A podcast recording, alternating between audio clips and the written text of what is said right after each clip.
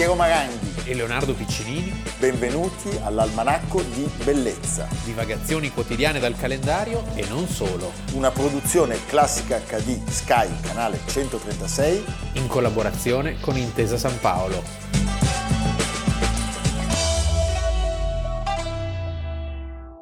Almanacco di Bellezza, 30 maggio, Leonardo Piccinini. Piero Maranghi. Due carissimi amici. C'è tanta bellezza. Beh, tantissima, perché la nostra puntata inizia all'insegna di due adorabili mascalzoni. Io ho solo paura che quello che vediamo duri poco. No, dura pochissimo di sicuro. E soprattutto che lui eh certo. insacchi... Anche perché tu devi sapere che io con Luxardo, Luxardo alle spalle, qua.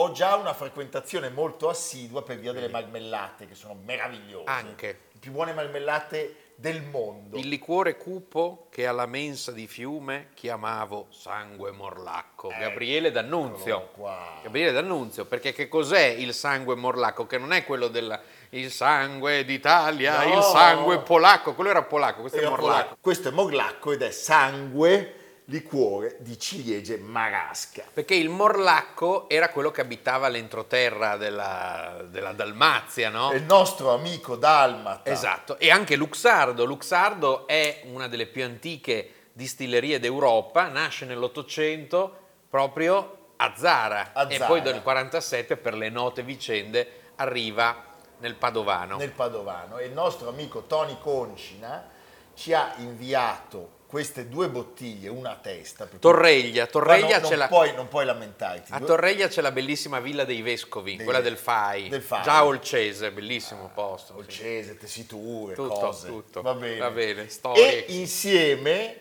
quattro, quattro barattoli di marmellata che sono prodotte dalla moglie di Tony Concina, Susanna Concina.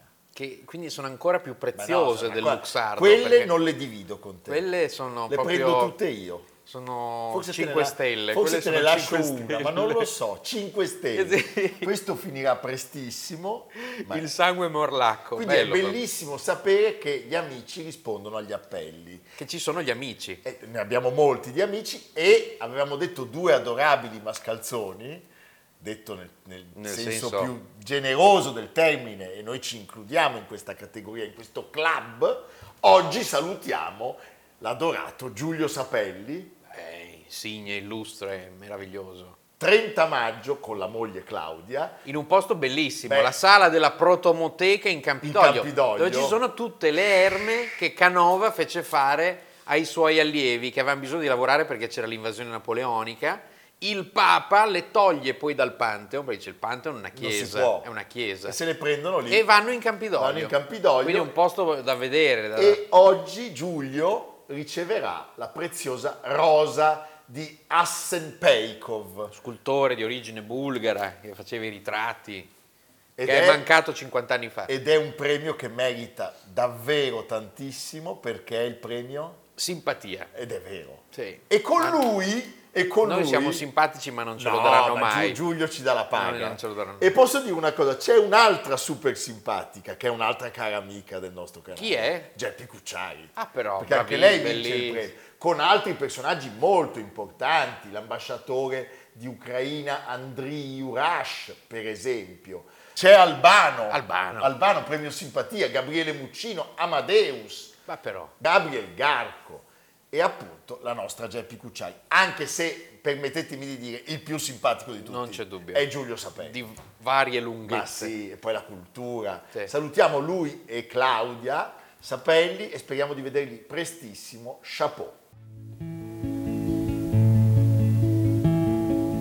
Attraverso il buio Giovanna d'Arco precedeva le fiamme cavalcando nessuna luna per la sua corazza, nessun uomo nella sua fumosa notte al suo fianco. Della guerra sono stanca ormai, al lavoro di un tempo tornerei a un vestito da sposa o qualcosa di bianco per nascondere questa mia vocazione al trionfo ed al pianto. La la, la la la, la la la la, la la la.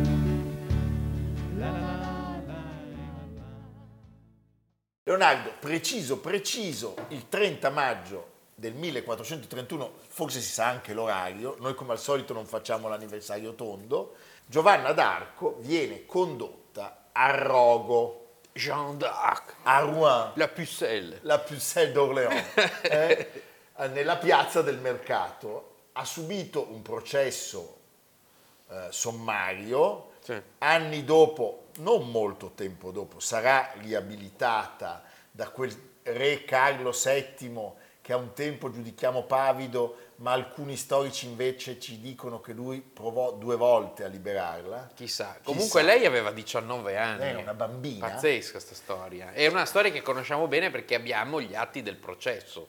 E anche questa è una cosa davvero rara. Quindi abbiamo la possibilità di calarci in quell'atmosfera con dovizia di particolari. Certo, perché vengono chiamati oltre 100 testimoni nel processo di riabilitazione sostanzialmente, che raccontano ciò che era accaduto durante questo momento travagliatissimo della storia di Francia, della guerra dei cent'anni, di quel momento in cui l'incertezza sul regno francese domina assoluta per tutte le ingerenze degli inglesi Sì, e, perché sa- e di, di una serie di, di- Sappiamo che gli inglesi avevano delle terre molto vaste anche in Francia e che eh, intorno al 1330 muore l'ultimo dei Capetingi e arrivano i Valois.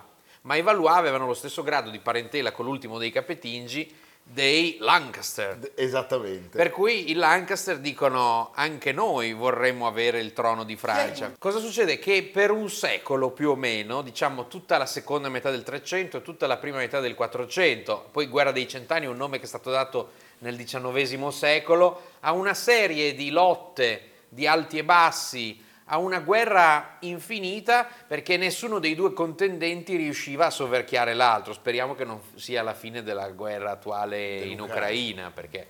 E, e cosa succede? Che all'inizio del 400 c'è questa battaglia famosissima, 1415, l'armata francese viene battuta ad Azincourt, proprio distrutta, e da lì si divide in due la Francia, la parte centro-nord è in mano agli inglesi, ai borgognoni, e Rouen è la città più importante.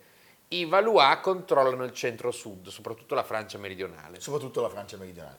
E eh, la storia di, di- di questa donna ha affascinato e colpito l'immaginario, l'ingegno di un'infinità di maestri, pensiamo al nostro Giuseppe Verdi, pensiamo il grande regista, E anche di maestre. Anche di maestri, pensiamo al regista Carlo Theodor Dreyer. Certo, perché, capolavoro. certo, perché poi lei ha diciamo un risveglio di interesse quando la fanno santa nel 1920 e da allora in poi È la donna del Medioevo Cioè, poi. non ci riflettiamo mai, ma in fondo se De Gaulle ha usato la croce di Lorena è anche per quel motivo, certo. perché lei veniva vista come, essendo lei originaria di quelle terre, era figlia di eh, piccoli proprietari terrieri, Lei insomma dei contadini analfabeta. arricchiti della- di quelle zone e la croce di Lorena significava il riscatto, appunto 1920 viene fatta santa, quindi sono anni in cui è fresco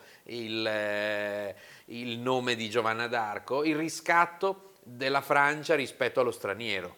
E André Marrò, quel geniaccio, avrebbe detto senza Giovanna d'Arco la Francia non sarebbe esistita. Allora, facciamo una premessa. Leonardo ci ha spiegato appunto che eh, la guerra eh, tra la Francia divisa in due vede una serie di protagonisti. Il delfino Valois è Carlo VII, Sì. dall'altra parte c'è Giovanni senza paura, il Borgognone e il re Enrico VI d'Inghilterra. Sì. Ne succedono di tutti i colori, soprattutto gli inglesi spadroneggiano e i borgognoni conquistano Parigi. Si firma un trattato a Troyes che assegnerebbe al re d'Inghilterra anche la corona di Francia. Sì, Fa- metterei un pa pa pa pa. Quindi diciamo la, la- la faccenda sembra perduta. Cioè Giovanna d'Arco arriva al momento giusto, al posto giusto. Eh sì, perché Carlo VII è ritirato a Orléans Ed è ed è assediato. assediato. E qui arriva Giovanna. Giovanna era nata a Domremy, Sì. nel- nei Vosgi. Che oggi si chiama per l'appunto Don Remy la Pucelle. La pulzella, che meraviglia. Pare intorno al 6 gennaio del 1412. Sì. Eh, e pensa che dopo saranno chiamati anche i compaesani ai processi di riabilitazione. È figlia di contadini, non sa né leggere né scrivere, però Lei dichiarerà, lei dichiarerà al processo tutto quello che so, lo so da mia madre. E a 13 anni però arrivano le vocine. Le voci. apparizioni. lei dichiara che Vede c'erano delle voci, delle voci dal cielo che le assegnavano questa missione precisa. Tre, tre voci, quella di San Michele, quella di Santa Caterina d'Alessandria e quella di Santa Margherita di Antiochia, che la spingono a contattare Carlo VII. Sì, Lei chiama al telefono Carlo VII. posso venire? Posso che venire ti a do una mano. No, lei deve trasmettere questo messaggio di imbracciare le armi. Era sempre occupato Era dall'altra sempre parte. occupato. Insomma, a questo punto che cosa succede? Che tutti incominciano a fare le loro considerazioni e diventa un caso. Cioè, è una vicenda molto strana. arrivano eh. i teologi, arrivano i professori e È una vicenda su cui non si è mai messo un punto davvero No. fermo. Eh, la storiografia si è anche divisa, cioè c'è chi dice appunto che è l'artefice della resistenza all'occupazione inglese, dall'altro una che aveva delle visioni su cui si è ricamato molto. Certamente ci sono dei dati fermi, c'è il processo, però è, è tutto da, cal- da capire ancora il ruolo eh, e l'importanza del suo contributo alla guerra. sta di fatto che a un certo punto Carlo VII nel 1429, lei ha soltanto 17 anni, la ammette alla, alla spedizione militare e, E lì c'è quello lì, poverino, il, il bastardo il d'Orleans. bastardo d'Orléans, inviata in soccorso. E eh, l'esempio di Giovanna, le sue parole, l'irruenza, il coraggio, l'incoscienza di questa donna trasformano l'animo dei soldati Sì. e l'esito dell'assedio è capovolto, perché Sì, questi vincono.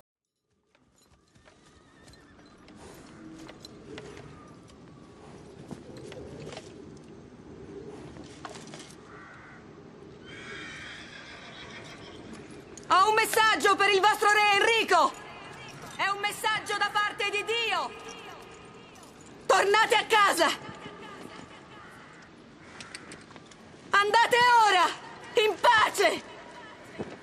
Se non andrete via adesso, sarete sepolti in questo campo! Ho già visto! Abbastanza! Sangue! Ma se ne volete ancora? Non posso fermarvi! Posso solo annunciarvi che si tratterà del vostro sangue! Non del nostro! Sto aspettando la vostra risposta!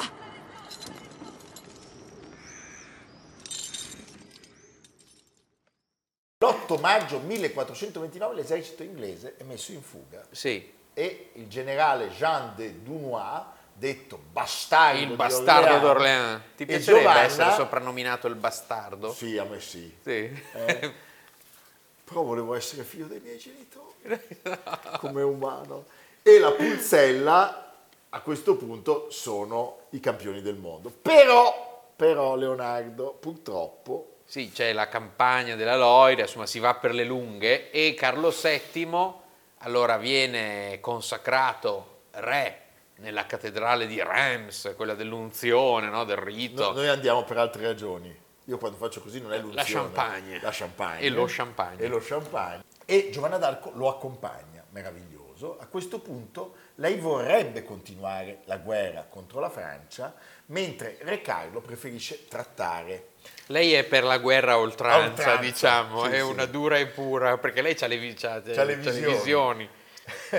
Nel 430, 1430, lei raggiunge la città di Compiègne, A nord di Parigi, che poi noi abbiamo citato per altre ragioni. per tutti i tipi, poss- Eh, per, possibili. per- per tutte le cose possibili. e ahimè viene fatta il 23 maggio prigioniera, Sì. forse tradita da un vassallo dei Borgognoni.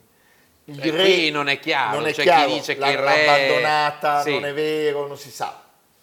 Però eh, certamente sappiamo che lei cerca di evadere ben due volte, non ci riesce. Quattro mesi dopo, Pietro Cochon, il quale è un vero cochon, Sì. eh, il, vescovo, cochon. il vescovo di Beauvais. Les bourgeois sont comme les cochons. Sì. Brel, vescovo di Beauvais, paga il riscatto di 10.000 lire tornesi Sì. e la consegna agli inglesi. Fa anche rima.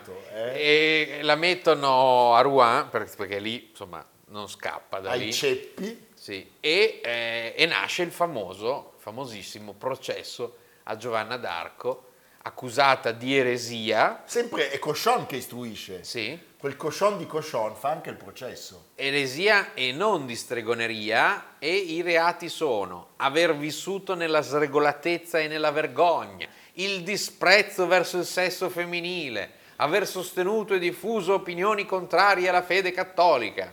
Lì ancora gli inglesi erano cattolici, Sì, erano sì. tutti Eh, cattolici. erano tutti cattolici. Erano tutti cattolici. Eh. E, eh, E il processo si svolge prima a porte aperte, poi a porte chiuse. Lei non sarà torturata in questa prima versione, diciamo. Sì. Il 24 maggio il Cochon Couchon, Couchon. Couchon le Cochon legge la sua sentenza. uomini empi, traditori verso Dio e il vostro paese. Ecco che innalzate colei che volevate abbattere. Il carnefice ha acceso la fiamma che abbraccia le sue carni e invia il suo spirito negli alti cieli e affida ai venti il suo corpo. Il ricordo di questo eccelso martirio sarà eterno nei secoli. Volevate distruggere le sue vittorie e dirello che era figlia di Satana. E invece di lei avete fatto un simbolo. Le sue ceneri voleranno portate dal vento come semi e fioriranno sul bel suolo di Francia.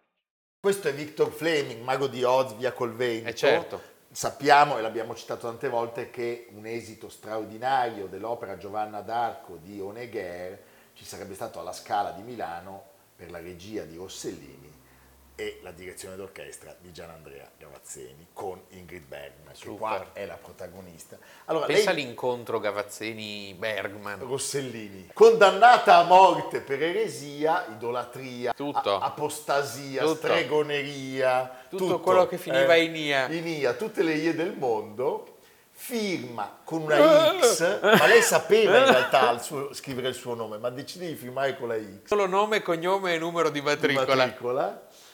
E firma una biura che tramuta la sentenza nel carcere a vita. Promette di non prendere mai più le armi, di non vestirsi da uomo. Sì, è come un cedimento, diciamo, un, le- un temporaneo cedimento. Poi ritorna però in sé nella sua- nel suo rigore. Sì, anche perché la fanno tornare in sé, perché Eh. loro la affidano a un carcere ecclesiastico sorvegliata da donne. Ma Cochon in realtà cosa fa? La consegna agli inglesi e qui, in un carcere militare, partono le peggiori eh, violenze dei carcerieri e a questo punto Giovanna si riveste da uomo Sì. e tanto basta perché la sua abiura decada e la condanna venga ripristinata. Oggi, nel 1431, lei è condotta al rogo di Rouen la mattina contro ogni regola dell'Inquisizione le viene Eh, le- concessa con- Cochon. Cochon- il Couchon Cochon Sì. le concede La l'ultima comunione, comunione e sappiamo che poi quando molti anni dopo 18 anni dopo, nel 49 Rouen torna in mano francese e la guerra dei cent'anni, anche se appunto non è una guerra con un inizio e una fine, eh, però come mh, data eh, diciamo si, si indica il 1453. la battaglia di Castillon, quando sostanzialmente tutta la Francia, meno Calais, torna nelle Calais. ma- Calais, che sarebbe stata riconquistata solo un secolo dopo, Carlo VII istituisce questo controprocesso e nel 1456 Papa Callisto Borgia, sa tutto, Sì. dichiara il primo processo nullo, Giovanna viene riabilitata Poi Pio X nel 1909, Sarto. Sarto, la farà beata. Il Veneto, Veneto. E Benedetto XV Della Chiesa. della Chiesa Genovese, la fa, genovese. la fa santa nel 1920. Beh, insomma, è successo di tutto.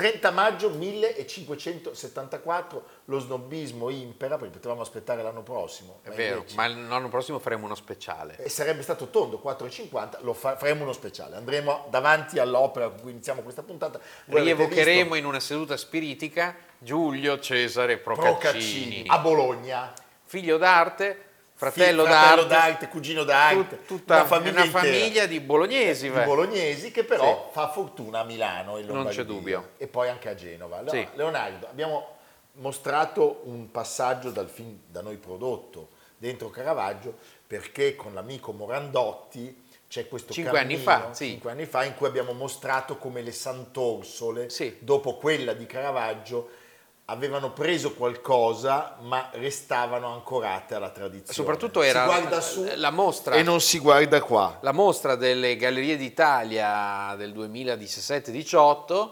eh, faceva luce su diciamo, un mondo che non viveva solo di Caravaggio, ma ad Bravo. esempio aveva altri poli come quello di Rubens. In particolare Procaccini viene molto influenzato dal passaggio a Genova di Peter Paul Rubens e in mostra, e questo voi avete ripreso, c'era una meraviglia, Meraviglia. la grandissima ultima cena della Santa Annunziata del Vastato a Genova. Una- un'opera strepitosa, Enorme, Enorme. che si trova nella controfacciata eh, della, stupefacente. della chiesa e che arrivava lì dopo essere stata restaurata dal centro di restauro della Venaria. Parliamo Quindi di una tela enorme, 40 metri quadrati. 8 per un'operazione 5. veramente meritoria perché l'opera di solito si può vedere molto in alto. molto in alto, e- lì ce la vedi proprio di sì. fronte con delle figure che riportano lo schema leonardesco dei gruppi di tre, Certo. ma con diciamo tutta una, una teatralità, eh, un movimento, un'inquietudine. Poi ci sono anche altri personaggi, perché io mi ricordo di aver contato anche un servo o due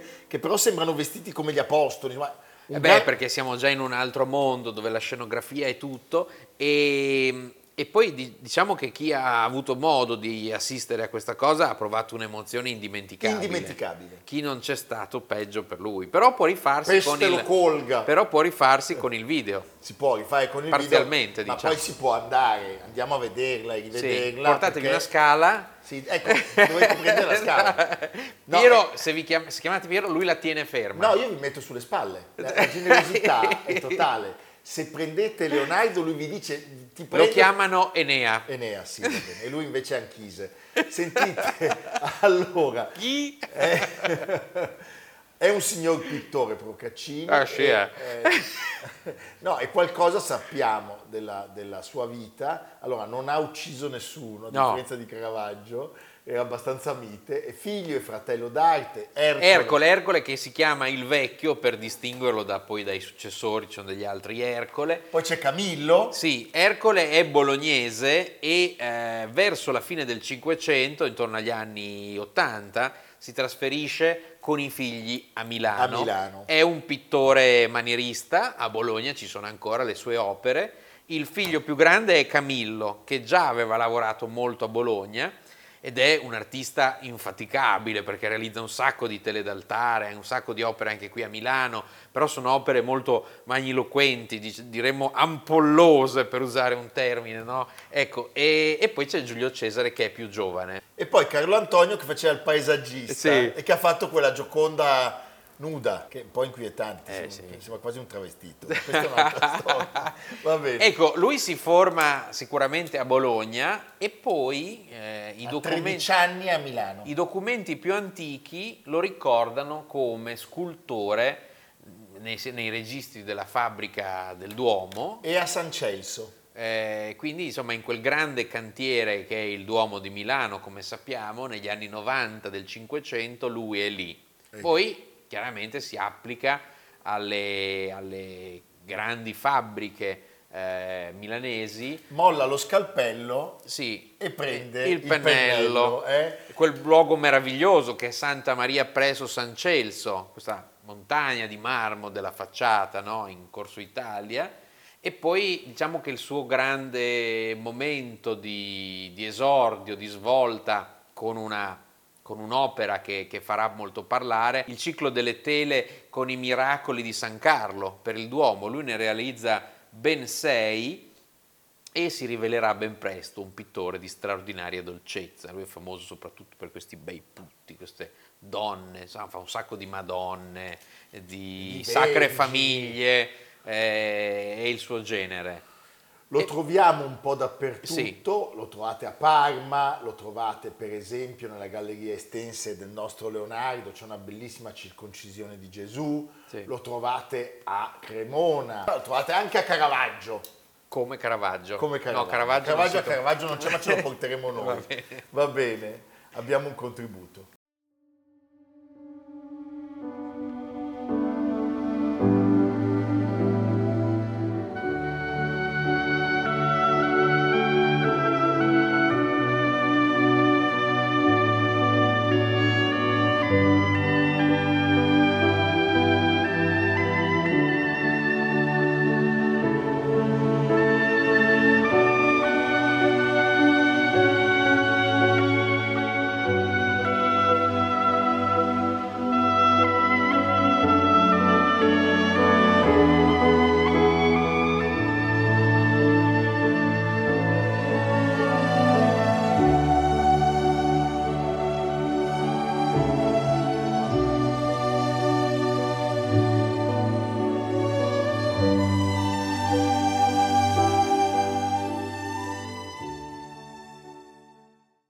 Poi si sposta a Genova e a Genova la sua opera che si stava perfezionando sempre di più eh, riceve l'impatto della pittura di Rubens ed E- è un impatto meraviglioso, Meraviglioso. nel senso che da lui eh, riceve una, una leggerezza che forse gli mancava. che forse gli mancava e trova anche una committenza stupenda Sì.